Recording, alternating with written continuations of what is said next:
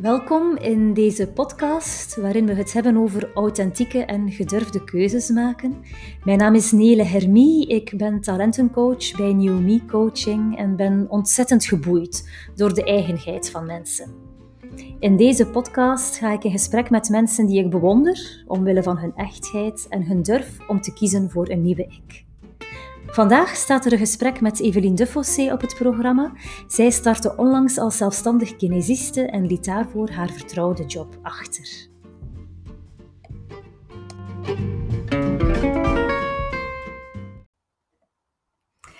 Uh, dag Evelien, welkom in deze podcast. Uh, heel tof dat je vandaag met mij in gesprek wil gaan. En misschien is het wel fijn voor de luisteraars dat je jouzelf eerst eventjes voorstelt. Dag Nele, mijn naam is dus Evelien Duffelsee. Uh, ik ben afkomstig van Tielt. Uh, ik ben uh, werkzaam als kinesitherapeute. samen met mijn man hebben wij een eigen praktijk, kine en osteo, in Balans Tielt. Um, ik ben ook mama van drie dochters, Noor, Pauline en Margot. Oké, okay, Evelien, jij hebt onlangs een gedurfde keuze gemaakt. wil jij daar wat meer over vertellen? Jazeker, Nele. Um, mijn verhaal had een een tijdje terug, in um, de zomer van 2019, um, ehm, ben ik eigenlijk letterlijk gecrashed. Um, letterlijk en figuurlijk. In die zin, ik, ik was eigenlijk helemaal op. De batterijen waren volledig leeg. ik had totaal geen energie meer. En ik botste op heel veel uh, fysieke klachten en, uh, en kwaaltjes. Ik had uh, migraineaanvallen, last van maag en darmen, slapeloosheid. Dus ik was eigenlijk volledig op. Deze moeilijke periode um, was voor mij ook een beetje confrontatie met, eh, met mezelf. Um, ik kon eigenlijk niets meer. Um, het huiswerk ging niet. Ook het werk in het ziekenhuis lukte niet meer. Ik werkte dus voordien als kinesitherapeute in het uh, ziekenhuis van Tielt. ik werkte fulltime, in combinatie met mijn gezin, met uh, drie ja, nog relatief jonge kinderen um, was eigenlijk ja, echt allemaal te veel. Ik, uh, ik raakte niet vooruit. Um, ik raakte ook nooit rond. Zowel het werk in het ziekenhuis was nooit eigenlijk af. Maar ook het werk thuis was eigenlijk ook nooit af. Um, en ja, de balans energievreters, energiegevers was volledig verstoord. Uh, waardoor ik dus eigenlijk ja, volledige platte batterijen had. Ik ben uh, zelf heb ik aan uh, hulp gezocht bij een uh, psycholoog en een, um, een burn-out coach. En die heeft mij stap voor stap um, geholpen um, om eigenlijk een beetje mezelf terug te vinden en ook een stukje ja, therapie en ook oefeningen aan te bieden om in de eerste plaats het te aanvaarden, want dat was een heel belangrijk punt.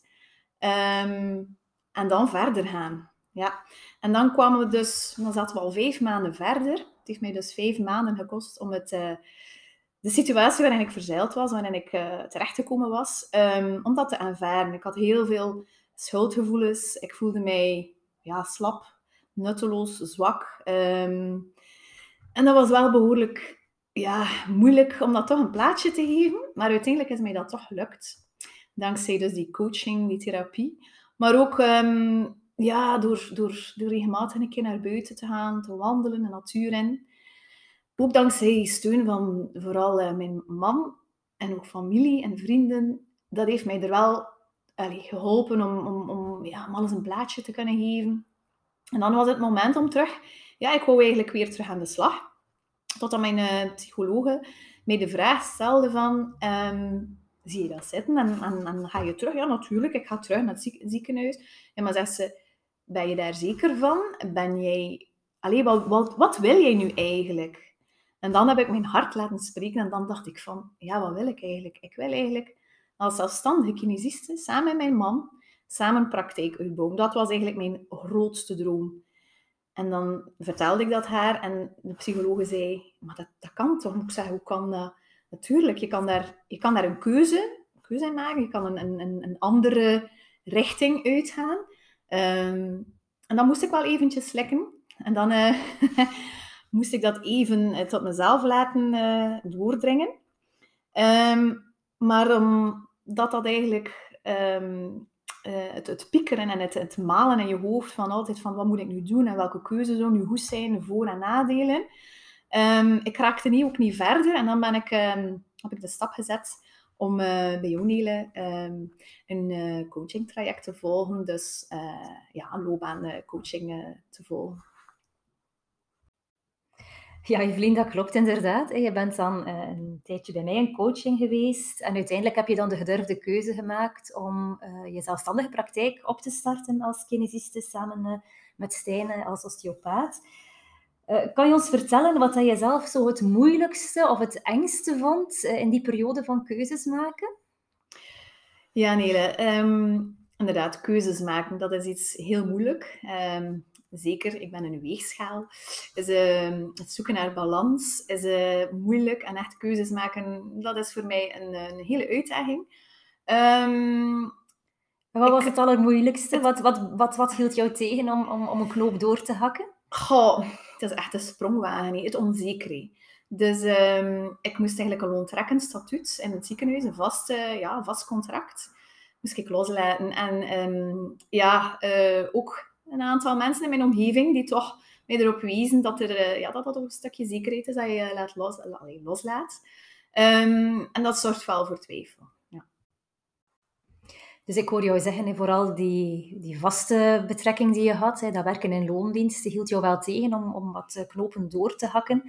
Uh, wat heeft er dan voor gezorgd dat je uiteindelijk toch die knoop durfde doorhakken? Was dat zo één aha-moment waarop dat je zei van, ja, nu weet ik het, zo ga ik het doen? Of was dat echt wel een voortschrijdend proces voor jou? Um, eigenlijk was het een beetje een combinatie van de twee. Dat is misschien vreemd dat dat klinkt, maar toen ik bij jou kwam, Nele, Um, daarvoor zat je in een, in een fase van altijd maar denken en piekeren en in zo'n soort ja, vicieuze cirkel malen. Maar bij jou kon ik mij een keer echt... Allee, je was een beetje de, de buitenstaander die zo mij een keer liet kijken naar de situatie dat nu was. En dan heb ik eigenlijk mijn hart laten spreken. En dan was het heel duidelijk wat ik eigenlijk echt wou. Ik wou echt een zelfstandige praktijk samen met mijn man. Ja, dus het moment dat je naar je hart durfde luisteren, was dat die knoop eigenlijk redelijk snel ja, door. Voilà, dat is mooi gezegd.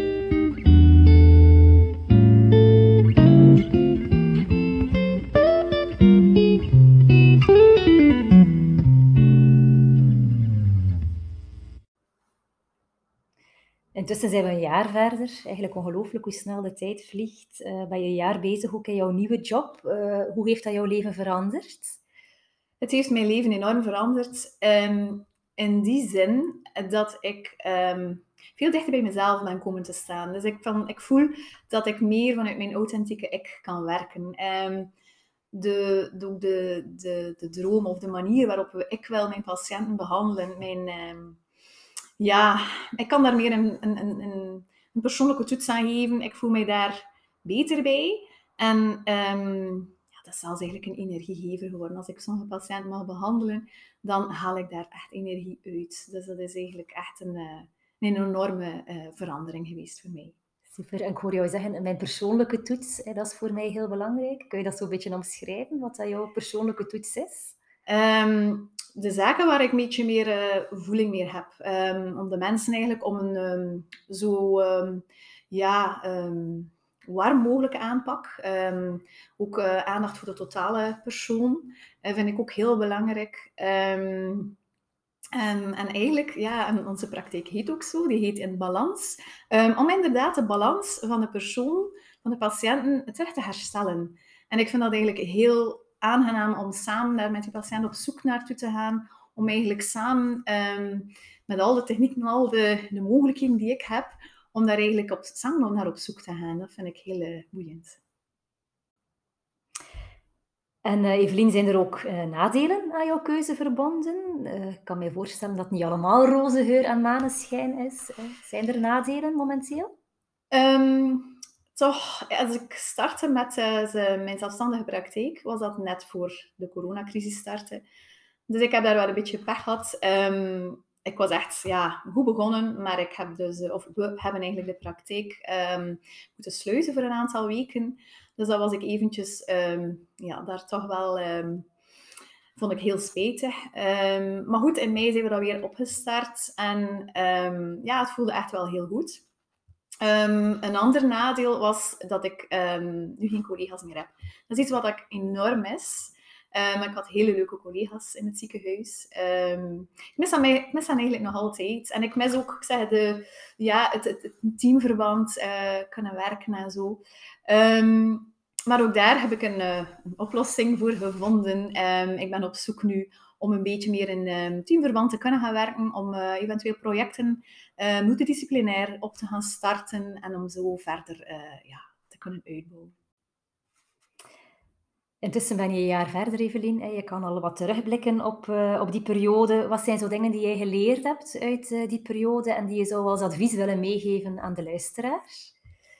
Um, ik heb er eigenlijk uit geleerd dat um, ja, soms moet je een keer de modder zien. Soms moet je een keer diep zetten of diep vallen om eigenlijk um, ja, er beter uit te kunnen komen. Um, je kan dat eigenlijk een beetje vergelijken met een, ja, een, mooie bloem. Die, die, die ontwikkelt ook niet op een propere grond. Die, die gaat veel beter gaan groeien als de grond een beetje meer omhoog is. Of als er een beetje meer afvalstoffen of voedingsstoffen aanwezig zijn. En ik vergelijk dat dus een beetje, ja, dat is een beetje beeldspraak. Um, dus die burn-out is inderdaad die die modder, die, die omgewoelde uh, aarde, die, die periode die, die echt wel heel zwaar was. Maar ik ben er wel beter uitgekomen. En ik heb eigenlijk vooral mezelf teruggevonden.